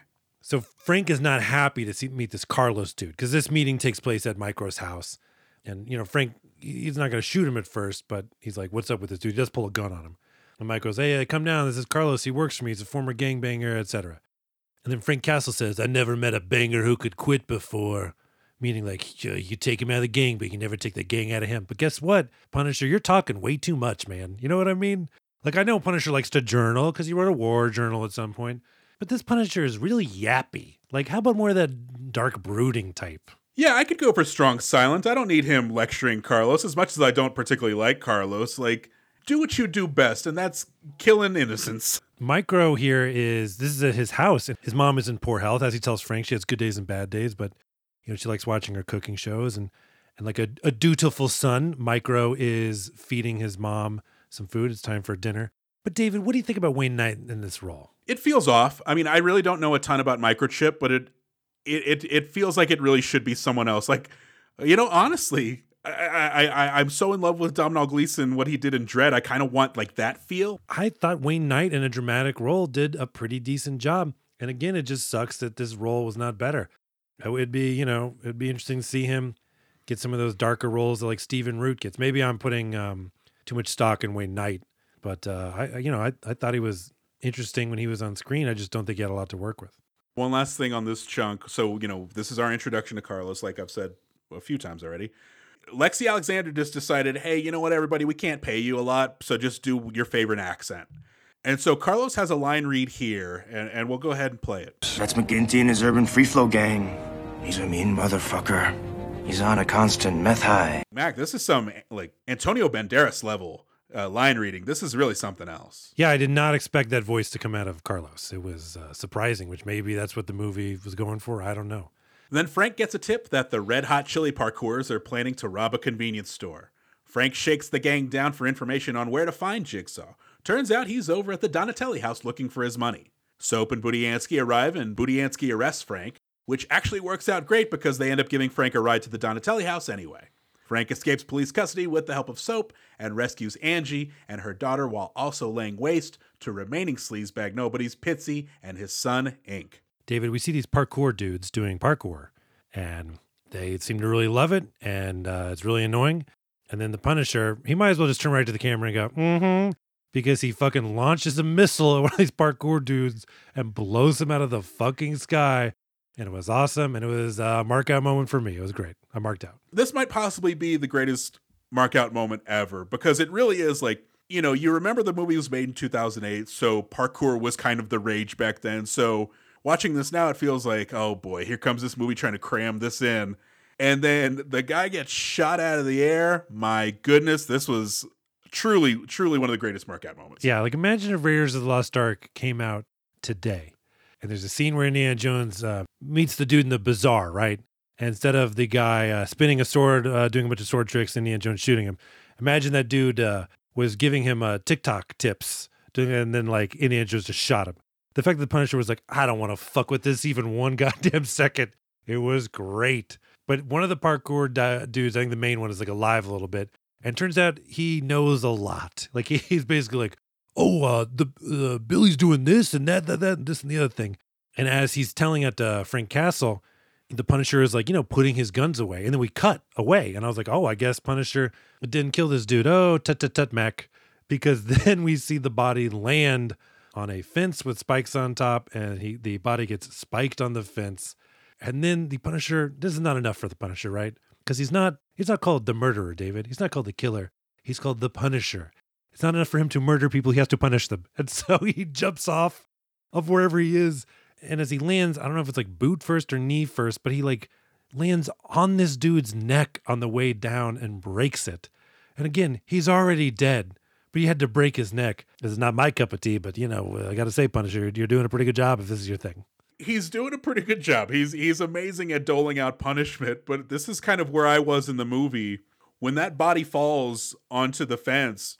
I didn't know that was a member of the Free Flow gang. I was just like, oh, I guess it's raining bodies today. So like the movie doesn't quite have that sort of cohesiveness that you need to make it a motion picture, but uh, it's still very fun. Yeah, it is very fun. So Budiansky tries to arrest the Punisher, and the Punisher's like, "Look, I got respect for cops, but you need to fucking let me go." And so then Frank starts uh, fighting Budiansky, but he starts like throwing his head through car windows. And it's like, well, hey, Frankie's a cop, right? Like, I know he's trying to arrest you, and you're like, I cannot physically allow that to happen, but you also don't need to murder him. But then Budiansky you hear the close of a handcuff. Uh oh. Budiansky managed to handcuff himself to the Punisher, and the Punisher is not about to saw off his arm, which I got a, a little surprised. he didn't want to do it. Budiansky managed to arrest the Punisher. But then, as you said in the description, like, yeah, we're going to go check on the uh, Donatellis. So great, because I think Punisher's plan was just to run there. They're all going to the same place where, where Punisher wants to go. And Budiansky's like, I'm going to go inside and check it out uh, because a couple cops already went and got murdered by the uh, sleazebags. Budiansky goes in and check it out. And he's like, Soap, you stay here with Punisher. As soon as Budiansky leaves, Soap is like, All right, I'll let you out, Frank. So now it's clear that not only are the cops not taking the Punisher seriously by only sticking one man on the task force, the one man task force is actively working with the Punisher, which I liked. I don't know why, but I liked the fact that he was like, Yeah, we're friends. I think overall, the cops should not be portrayed as pro Punisher because it just kills any tension. Like the fact that like you know or, or, the fact that maybe the fbi is anti-punisher but there's only one of the fbi agents? I don't know. But i do like that the punisher has a dude on the force who is actively working with him. It feels weird that it is this uh, cop who's mostly useless but what are you gonna do? There's a dance you have to do with it tonally because like you said on the one hand or rather i want to recognize what this movie wants to be and it wants to be you know a movie from the 80s or 90s where we kind of have a, a looser relationship with the police where you can kind of have these, you know, brain dead cops and just sort of shake your head at them, be like, "Oh, cops." But like in in this in this instance, and this is kind of you know, I I, I told us to put a pin in in this conversation earlier, and so this is us coming back to it, where they had him arrested, and then all all Frank has to do is like, "Soap, let me go," and like Soap hems and haws, but finally lets him go. How many of those files ended, you know, alternate ending with like Frank in the back of a cop car and Frank saying, "Let me go," and then it's like, "All right, but next time, Frank." Like that's the kind of thing you know. It, it it's hard for the for the audience to balance. You know, you want a relate. You know, you kind of want the cops in this movie to be buddy buddy with the Punisher. Like I I also like that they're helping the Punisher, but then you also need to establish that the FBI is the enemy here, and that's it's a tough balance. If you're gonna have Frank kill a cop or a fed, there needs to be some repercussions there. Then the pressure needs to be placed on Frank, but the pressure is just coming from one agent, Budiansky. It feels like, yeah, you you're kind of you're definitely pulling your punch movie. But speaking of punches not being pulled, Budiansky enters and very quickly the sleazebags get the better of him. But then the Punisher enters and he uh, grabs uh, Inky. What's his name? Ink. Yes. And he punches him in the face, David. Now we we know Ink. He loves cocaine, right? Every chance he gets, he's just you know snort, snort, snort. When the Punisher punches Inky in the face, he punches his face in. He basically like punches his skull like through his face, not all the way out the hand, but I remember seeing that moment in theaters and being like, ah, what are we doing here? Was he able to punch into this dude's face because Punisher was just that mad? Or is it does cocaine abuse does it does it weaken your your frontal skull, David? Yeah, he's got like a, a paper mache septum from all those years of coke abuse. Okay, well then that makes sense. That tracks. But I mean, you know, what kind of what movie is this? Like, you know, because this is where the worlds collide. This is where you get the cartoonishness of Jigsaw meeting with the gritty realism of the Punisher, and the cartoonishness wins but by mingling with the gritty realism, it's it's fucking bananas, man. Yeah, this movie is wild. Moments like that, it's like like I don't know what we're fucking doing here, but it's it's interesting on some level, which is a weird way to be like, oh, he shot it, he punched his face in. Interesting. But then the good guys are back in control, and Budiansky says to Pitsy, he's like, all right, put your hands behind your back. And then as soon as he said that, Punisher blows that dude's face off. And I fucking marked out again. That was so funny to me because the Budiansky's like, hey, what the hell? Just like, the idea of like, you have the right to remain silent. And then Punisher just wastes him. It was so dumb. It was so good. the comedic timing on that on that shot was spectacular. Like, it, it- yeah, I, I cannot do it justice. It was fantastic. I didn't quite mark out. Uh, you know, it was there was something a little expected about it. I don't know. I'm, I was a little underwhelmed by it, but but from a humor standpoint, fantastic. Maybe it's the fact that he took a drawing of a man's face and just using an eraser erased it. Like that was, you know, they just completely blew his face off. But then Soap comes in at some point, and Soap suddenly is wearing like a bucket hat for no reason. And I just, I was like, what? He wasn't wearing this earlier. Why? Why are we in this hat? I, I know it's a small thing to pick up on, but uh, what's with the hat, Soap? it's it's a shorthand to his ineptitude because so we button up this whole sequence with Budiansky like you know questioning Soap. He's like, "Oh, really? So Frank just got loose? Huh? You don't know how he escaped?" And Soap's response is, "That castle is a slippery one, like with the the shaggy crack in his voice and everything." And man, you're you're right about that hat. It's a fucking Gilligan hat. Like he really just like grips the sides of it, hoping he doesn't get hit by a cocoa nut or something. Like he's just that much of a schlub. But it it works great. Like you know, it, it's a good shorthand to who this character is. Yeah, if you want a character to look like a stupid idiot, put a wet bucket hat on him. Which again, going back to the raid two, this our second episode, the dude who was like the mastermind behind this whole police operation was wearing this hat and it did not fit his character. Maybe that hat is viewed differently in Indonesia. I don't I do not know.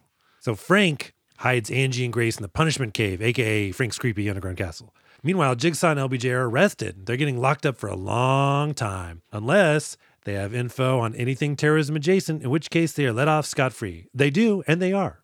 So, David, the Frank takes it upon himself to move. Uh, who? What's her name again? Uh, Angie Donatelli and her daughter Grace. To move them into his own punishment cave. Do the cops know this? Were they okay with that? I have to imagine so. Like, you know, if we've already established that the cops are just letting the Punisher sort of run free here, I guess he brokered a deal with them, just like, yeah, they'll shack up with me. Because Budiansky at some point is like, "Oh, you these guys uh, harassed the family of of my former partner or agent or whatever." And I was like, "Okay, where's the family now?" It's like, "Oh, the Punisher has them." Like that, we're overlooking that or whatever. Yeah, but you know, so Angie and Grace come to the the punishment cave where Frank has all of his uh, his his stuff laying out, his family stuff laying out, and to the point where Grace just decides to make herself at home and just go straight for a chest, open it up, and start digging through for toys. And like, Grace, you got some nerve. First of all, like you've been through a traumatic thing, I get it, but like, it's not playtime right now. Especially not in uh, creepy Uncle Punisher's uh, footlocker. He's gotta stay out of there. Yeah, and especially like you open that thing up and you find this, you know, what's it called? It's like a snow globe music box. And and Frank looks at it, he's like, that was my daughter's favorite toy. Her favorite toy? Like, no wonder she's dead. Yeah, Frank sounded like. Well, I, I just took it more that he's like kind of an absentee father. It's like, hey, what's your uh, son's favorite game? Oh, he loves Nintendo. It's like that's not an answer. it's like, yeah, he's always playing. um He's always playing with his friend. Uh, I don't remember his name. Uh, you gotta get a head on sometimes. like, it's just I don't think Frank was paying attention. But dude, Frank is a gracious host, and so he serves them some MREs. What? I get it that he's like a military dude, but at the same time, I feel like it'd be a lot easier to buy some actual food than just to go to an Army Navy surplus store and be like, hey, do you have any leftover MREs? You know, which of course stands for meals ready to eat. But yeah, just like make some ramen for them. Or also, you're the Punisher. You got to get some protein in you, not just these weird dehydrated like uh, astronaut meals or something. Yeah, it's also like, I mean, you can't order a pizza. You absolutely can. You know, it, it's it's a shorthand for, oh man, this guy lives a hardcore life when it's like, just go buy a sandwich. There's nothing you don't need to restrict yourself. Yeah, I mean the fact that he views what he's doing as his war, and the fact that he's like a fanatic, maybe that MRE would kind of like play into that. But they, we're, we're, the movie's not really casting Punisher in that light. this moment specifically, you know, dealing with the MREs, it doesn't know how it wants it, you know, whether it wants to humanize Frank or to make him, yeah, exactly this focused badass who's, you know, he sees this as a job. So Grace, the daughter, is trying to eat the MREs and she's not having it. She's, you know, she's not enjoying it. So Frank comes over. He's like, What is it? Egg and cheese MREs. That's all I have. What's an MRE? Meal, ready to eat. Military food. It's great for people who can't cook. Look, Grace, this one came with chuckles. It's um, the best one to get. and it, it's such a weird mo- like this is the moment where i wanted somebody other than ray stevenson because it feels like ray stevenson wants to act in this movie like wants to emote wants to express feelings but he's stuck behind this character who is hamstrung because he is mourning the loss of his family that he can never have that. And it, this was this line in particular the chuckles line is like it, i really felt it Plus, Ray Stevenson. What do you think about his Punisher voice, David? it's weird because you know again like everyone's going with wacky accents and he's trying to go with a reserved accent but he has an accent so it comes off like he's doing an accent does that make sense Yeah, I mean, he was. I think he was from Northern Ireland mm-hmm. originally, and so his Punisher voice is very much like I am doing an American voice now, but it just something about it just does not sound natural. I like Ray Stevenson in this role, but uh, I don't know if I was his voice coach watching this film, I'd be like, ah, they're never, never going to hire me again. but David, the feds come and they arrest Jigsaw and LBJ, and it looks like they're going to jail for a long time. But uh oh, they got some information on a certain biological package. yeah this the movie came really close to losing me at this point if not lost me completely because like come the fuck on man like you're gonna let these guys go because they have information on a deal that they brokered like okay movie i'm still letting you take me but i, I i'm starting to question the stops Also, every time we see Looney Bin Jim, he's working on one of those little like grip strengtheners. You know what I'm talking about? Those little like exercise things you just squeeze. yeah those little like 80s fitness toys i'm with you Yeah, I don't know. I guess like, I mean, later in the movie, uh, he fights the Punisher, but he does. It's not like the Punisher's like your strength is so, but he's just can't. I guess we're just supposed to be thinking that he's just a real. He just wants those strong hands to really just you know lift that weight. I guess i was waiting for him to go over the top in the third act and he never did he did not know. But then back at the recycling plant, the deal is going down. This information was certainly worth immunity plus $12 million. Cristu is arrested, and Agent Miller gives Jigsaw one last piece of information the whereabouts of Microchip. David, we're only seven years out from 9 11, and apparently any information on any terrorism that is uh, worth more than uh, gold itself because the deal that Jigsaw and LBJ got out of this thing is, is pretty good. I mean, you could have just given them freedom. You could have just let them, but like to let them keep, they negotiated up to 12 million and got to keep that. This is fucked up. Carlos arrives at the punishment cave to provide protection for Angie and Grace while Frank goes to talk with Microchip. But Frank arrives too late because we learn that Micro has been abducted by Jigsaw and LBJ, who are devising plans to form an army to go against Frank. The bad guys also abduct Angie and Grace with little resistance from Carlos. Carlos, what good are you? He wasn't good. He was on that meth high. Yeah. However, David, when Frank arrives at Micro's house, we see Micro's mom or what is left of her. Her head kind of looks like the Mac Tonight head. You know what I'm talking about with the weird moon? Because there's only like a sliver of her head left. And this, David, was my first JFC, my Jesus fucking Christ. Because when they panned over to Micro's mom, I expected to see like, you know, a corpse. I did not expect to see that her head was a, a melon rind. Yeah, I was not expecting to describe her head as crescent shaped. Uh, so yeah, I, I felt bad in this moment. Like this movie really could have just told me that that happened. It, it's it's one of those weird choices that the movie makes. I'll I'll let you have it, but it wasn't for me. But uh, god damn. Yep. Frank rushes back to the hideout only to find an invitation to the Bradstreet Hotel. Which I assumed is named after influential Punisher comic book artist Tim Bradstreet. Mm, I don't know. Oh, that's very cute. Let's hope so. But uh, Frank is going to be made an offer Frank's life for the life of Angie, Grace, and Micro. Frank meets with Budiansky at a neon church because Frank needs someone to help secure the trade. Time for everyone to gear up. Jigsaw and LBJ recruit every gang on the map. Frank loads up his guns, and Budiansky seeks the help of Tiberiu, Cristu's father. So, David, we get kind of an awkward church cut, and all of a sudden we're at the fucking church.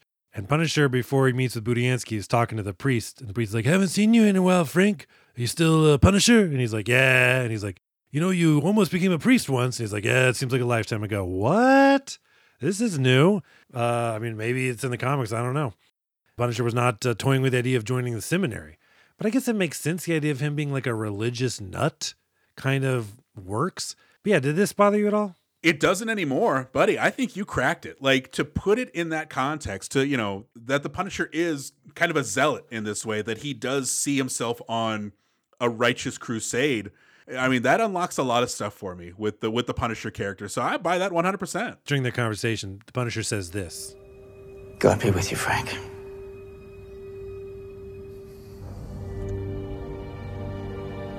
Sometimes I'd like to get my hands on God.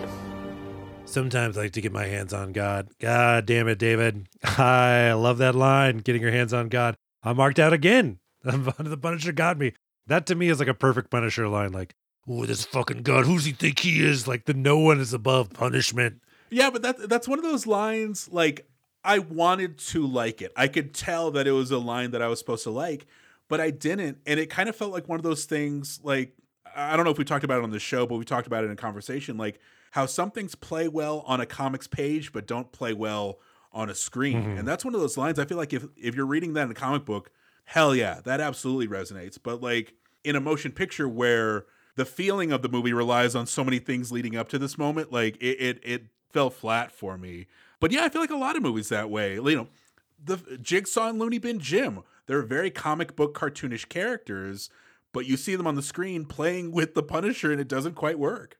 So at some point, Jigsaw says, like, we got to get an army. And LBJ is like, where are you going to get an army? And so the next time we cut to him, they're like marching down the street, like arms swinging, very comical. And Jigsaw now is wearing like an all white suit because he's going for it, right? I don't know what he's going for, but he's like, I'm like a James Bond villain that came out of a toilet, I guess. I don't know. Then there's cuts to them giving this speech like, hey, you know, the Punisher's hurt everybody.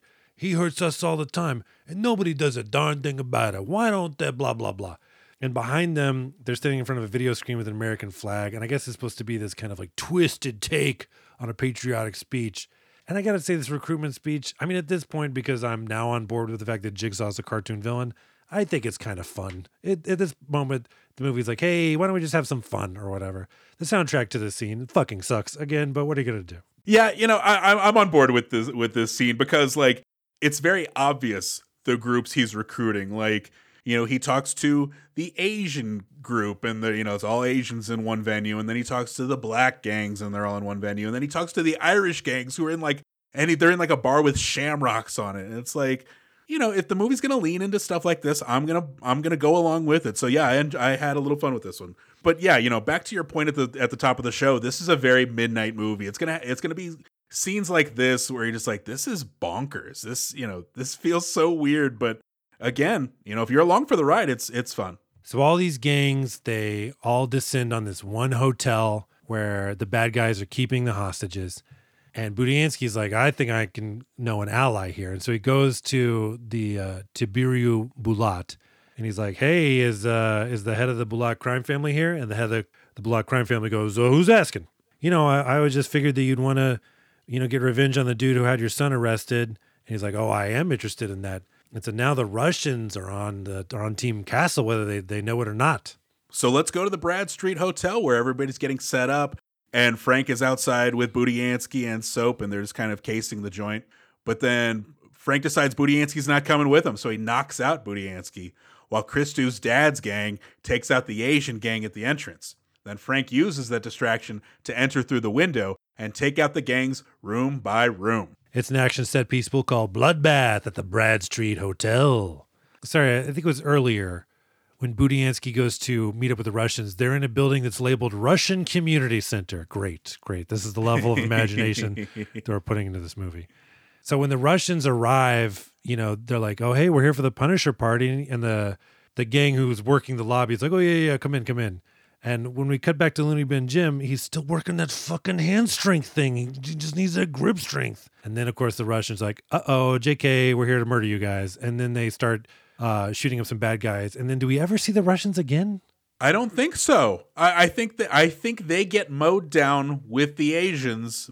I don't know. Yeah, a little confusing there. I thought it would have been a lot cooler if there was a more direct team up between Punisher and the Russians, especially because that would have been forcing the Punisher to like team up with bad guys and bend his rules a little bit. You know, do something, I don't know, interesting, but you know what, whatever. We're not interested in that. We just want murder, murder, murder at this point. And then we have the raid itself, which I, I enjoyed this this action set piece, like the the raid of the hotel. I thought it was fun. There's one moment though where the bad guys are kind of behind a corner. And so Frank looks down and he sees a paint can, David. Now, David, this paint can is empty. It has no label on it and it is glowing silver, right? Where do you even buy a unused, unlabeled paint can? There's only one place, and it's Restoration Hardware. But this paint can was like abandoned in a hotel. yeah. It's just really weird.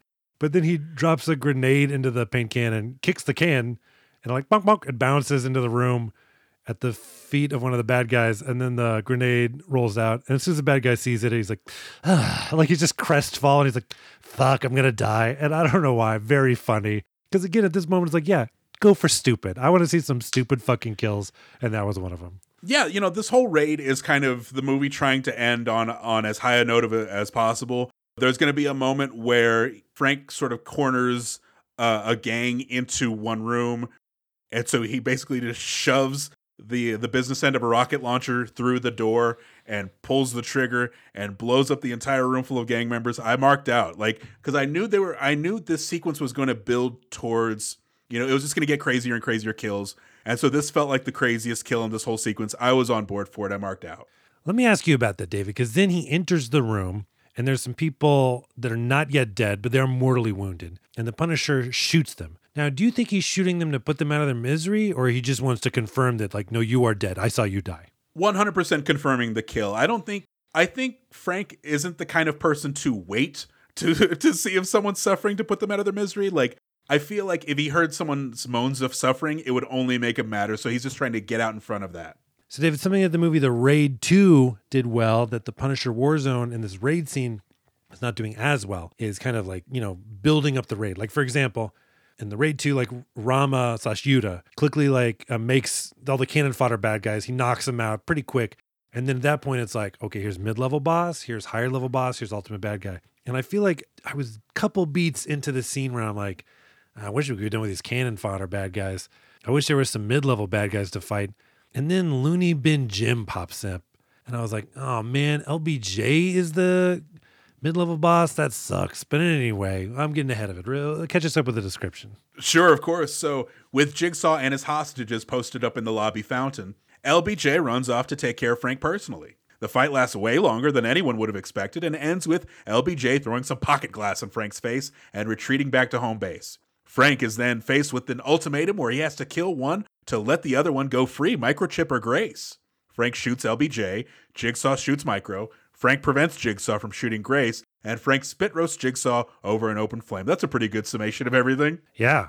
So this fight with Looney Bin Jim, uh, I don't even know if you call it an action set piece because I hate Looney Bin Jim. LBJ bites the Punisher's neck, and I was like, oh, we just saw him like eat through a dude earlier in the movie. So the Punisher now is probably bleeding out of his throat. But then after the Punisher shakes LBJ loose, he looks at his neck and it's like barely, ra- it's like a rash at some. Point. I was like, oh, okay. If you don't want to have the Punisher get killed here, don't have a dude bite his throat. It was not a requirement to have LBJ bite his throat. Just don't. Just don't do it. And also, you've spent the past half hour working on this guy's forearm strength. How about he bites into Frank and then digs his thumbs into those bite holes? Like, let's use that arm strength at some point, guys. So the fact that LBJ is apparently like a really good fighter is like, oh, that's that's great. I mean, he's really crazy. Have a scene where he beats the shit out of somebody. You know what I mean? Like that we've the fact that he's can like hold his own against the Punisher is a is a pretty big surprise. Not a welcome one either. It's not a welcome surprise, and it's not that much of a surprise because the movie cheats a little bit. It doesn't go, you know, formidable versus formidable. It goes formidable versus like chicken shit. Like LBJ's fighting style, it's kind of this monkey fighting style. And it's just as annoying as Doug Hutchison is. It's just as annoying as LBJ is. He's even getting like smart ass lines throughout the fight where like he kicks Punisher in the nuts, which again, chicken shit move. But then he's like, Oh, I guess you won't be replacing that son of yours anytime soon. It's like, hey man, how how do you even know about that? Like, go fuck yourself. But then we get to the standoff, David. This is bad guy 101, right? You got guns to two different sets of hostages, and now the hero has to choose. I mean, that's that's uh that's such a classic move that it's boring. Well, you know what'll make it exciting is if the the hero pulls off some kind of move where he saves the day and saves everybody. But I think this is the Marvel Knights brand coming in, and it's like, no, saving people is almost too heroic. That's not what we're trying to do here. But Micro's like, kill me, Frank. And Frank's like, you won't feel a thing, Micro. And you think for a second, oh shit, is the Punisher actually going to kill Micro? But no, David, he shoots LBJ. And LBJ, by the way, is having is holding a gun like like touching the head of the little girl. And you're thinking like, oh no, you can't shoot LBJ because if you do, maybe his muscles will contract and it'll shoot the girl. I guess not. No one gives a shit because he successfully kills him. So Jigsaw then blows Micro's head off. Uh, Jigsaw then turns to shoot the Donatelli family, but the very slow lumbering Punisher is like, rub, rub, rub, and he there and he blocks the bullet by taking it in his vest. Uh, and then he frees the Donatelli family, who looks like they were tied with velvet ropes, like the kind that would you would like mark off like a line with at a movie theater or something. Oh yeah, like bank stanchions to keep. Yeah, the yeah, line yeah, exactly. Which uh, like those things have been there for seventy years. Those things have been like abandoned for at least thirty or forty. That's disgusting. And then Jigsaw, I get he fights the Punisher, but no one ever thinks the Jigsaw has a goddamn chance. Punisher stabs Jigsaw like through his torso, puts him on the flame. Because David, this fight was taking place, I guess, in what used to be the sauna of this hotel, because there was kind of like a fire pit in the middle of it. That lobby sauna, yeah, of course.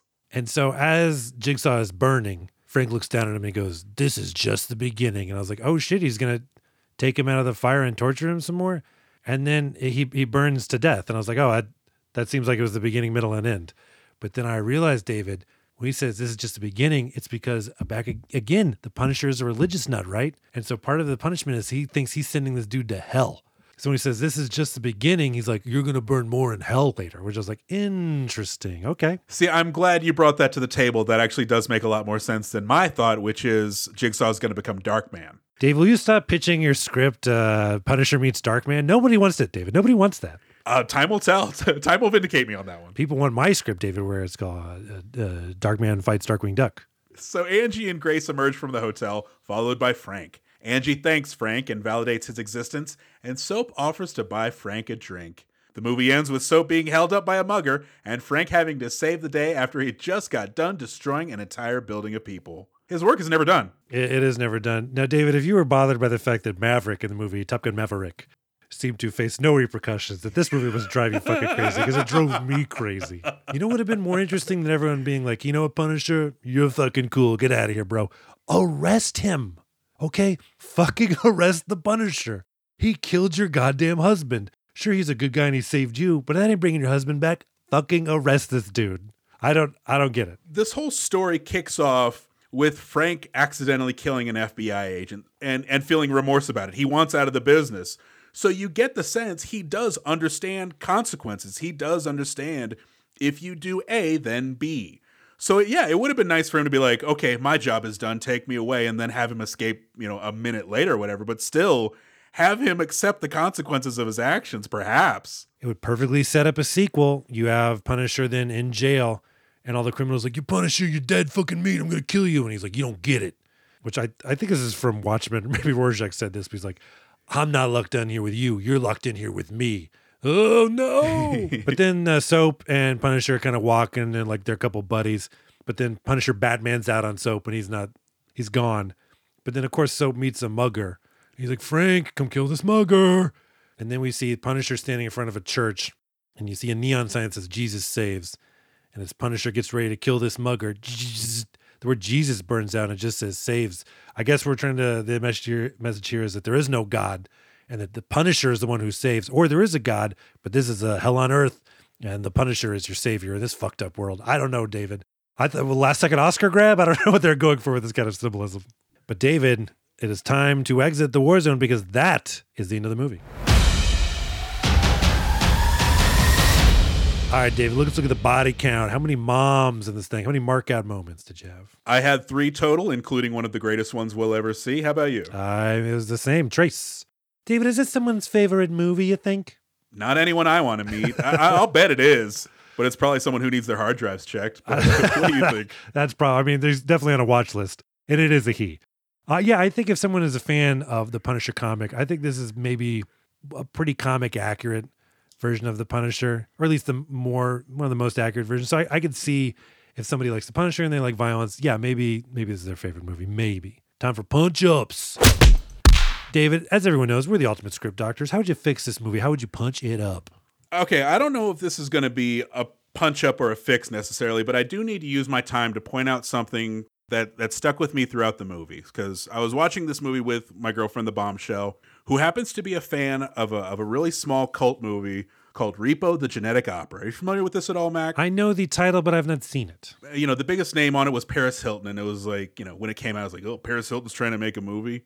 But it's a bizarre movie. It's basically about, you know, in the future, you repossess organs and, you know, resell them. uh, You know, it's, you know, so there's a lot of like laboratory stuff. There's a lot of like, it's a real visual feast. It, it's got a, you know, it definitely has a vision to it. And that vision reminded me so much and reminded the bombshell so much uh, of, you know, these two movies reminded, you know, us of each other that at a certain point I was just like, well, why not just make this movie Repo the Genetic Opera? At the very least, let's have it, let's make it a musical. You know, let, let's do something with it. Like, I guess my overall note for the, you know, for the punch up is I kind of want some mirth in this movie. Like, any way you can inject it, you know, um, I think the movie tries with Jigsaw and with the more cartoonish elements, but there there are parts in this movie where I was thinking, man, can just can I see a moment where like the Punisher enjoys his job, where he you know he takes satisfaction in killing these people, but instead it's just like, oh, the Punisher's work is never done. You know, this is my this is my punishment for you know for my life on Earth. When I kind of just I, I wouldn't have minded a moment where he's just like, I love this, you know, to to let the audience know, hey, you can love this too. Yeah, I think there's definitely some funnier aspects of the Garth Ennis Punisher run that they could have used in this, um, besides just soap, Detective Soap. But yeah, I mean, I, it would been it would have been interesting to see them put some well earned kind of mirthful moments in this thing instead of just like instead of just somebody being like, "Hey, Punisher, uh, that's gotta hurt" or something stupid like that. But those are going to be my punch ups, Mac. You know, it's there's fixes abound, but uh, it's hard to kind of nail them down. But what what about you? What do you think? Well, my main punch up is I never really felt like the Punisher was going to lose. I think you got to stack the odds against the Punisher a little bit. Maybe number one, uh, make Jigsaw some sort of threat. Either he's like faster than the Punisher, he's smarter than the Punisher, but no, he's like a clown. The only threat he is is he's more evil than the Punisher. It's like, okay, great. I mean, that's that could be anybody. I just did not buy it. The fact that Jigsaw's crew was also just so useless. Like maybe have one of the dudes be like a good fighter, basically build up some mid-level bosses. And you're like, well, Mac, what about Looney Bin Jim? He was a good fighter. Yeah, yeah. Cut him right out of this movie. I mean, or you got to get a better actor there. That's my number one punch up is you got to recast or cut out Looney Bin Jim. He's the fucking worst. Something that I love about Frank Miller's Daredevil run, which included Punisher, and honestly, I do think Punisher works a little bit better as not the main character. But the aspect of the Daredevil run I want to highlight is the fact that the Kingpin, the crime boss in that run, it captures that film noir kind of dread where the odds are stacked against you. And, and in the comic run, basically the mob, the Kingpin has his hands in like everyone's pockets, right? He controls cops, he controls so many people, he's got plants at the hospital. The fact that like his tentacles are everywhere. Whereas in this movie, it's the exact opposite. Punisher catches breaks everywhere. Like the cops are on Punisher's side. The FBI are like not really investigating Punisher.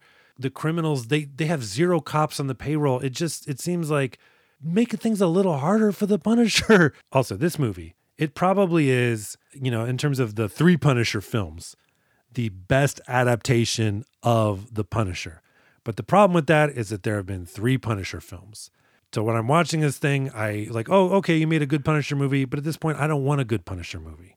I need a movie that looks at the source material, be it the previous movies or be it the comic, and thinks, where else can this go? And I don't think this movie did that at all.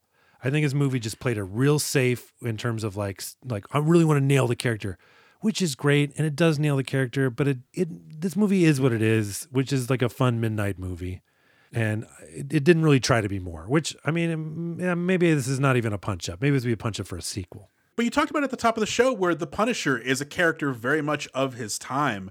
And and you kind of feel that with this movie. Like, you know, it's a very 90s character. It's a very, you know, it's a character of a time when we had a more lax relationship to violence and to law enforcement's role in the violence and vigilantes' role in the violence. So to watch it now, you know, even though it was made in 2008, but we're watching it in 23, but like I kind of want a movie, if I'm going to watch a movie made recently, I kind of want it to say something. I kind of want it to have a point of view instead of just being, you know, gleeful violence. But yeah, you know, that's that is a project for a smarter writer than than the people who wrote this one. But but yeah, I would love to see a Punisher storyline get challenged like that. But maybe that's wishful thinking. Well, David, I went ahead and wrote a fan script. It's uh, Punisher Warzone 2, Punisher versus a new villain I came up with called Gunisher. You know how Punisher's into guns? Sure. Gunisher is super into guns. Ah, Beat that Punisher. Checkmate, bitch. All right, David, let's enter the Punch Mountain video store, which is, as you know, is an all action movie video store.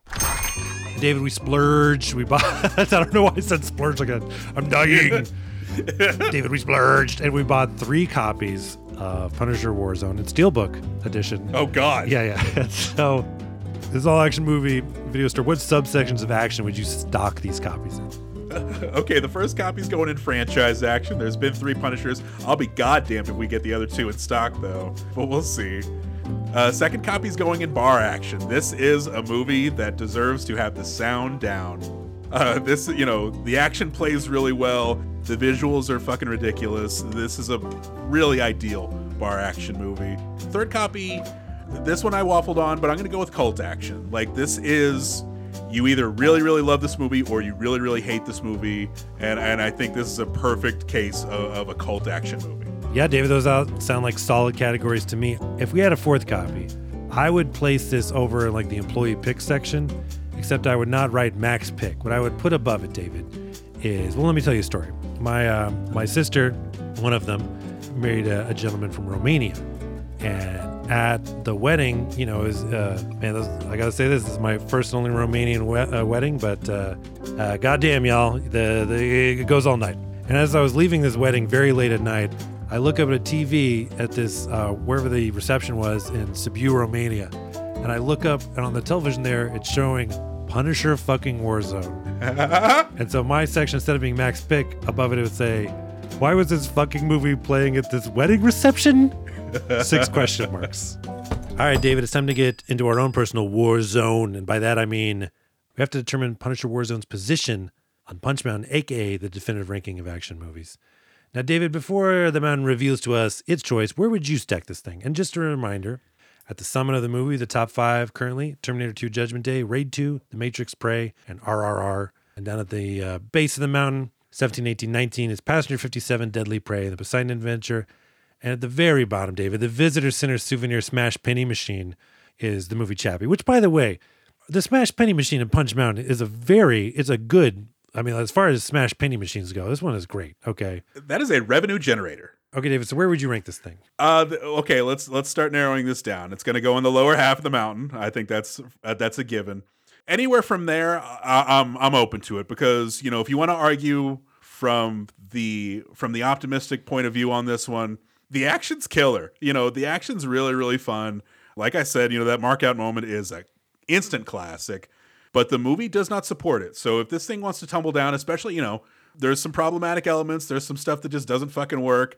So if this ends up pretty low on the mountain, I wouldn't say a word about it either.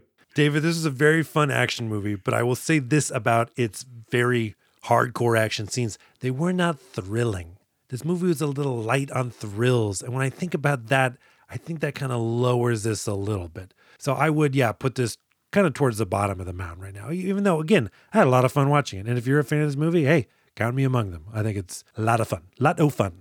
Oh, David, uh, it sounds like the rocks are falling. Sure enough, look, falling away from the mountain. The golden letters are now revealing Punisher Warzone's place on Punch Mountain. And it is number 13, which makes 11, yes, madam, 12 Cliffhanger, 13 Punisher Warzone, followed by The Driver, The Dirty Dozen, Pitch Black, etc. I'm okay with that. That makes sense to me. Uh, yes, I'm okay with it. And, and again, David, I cannot have an argument because if I did, the mountain will have settled it. It's the ultimate argument settler, David. Undefeated. Yes, thus spoketh thy mountain.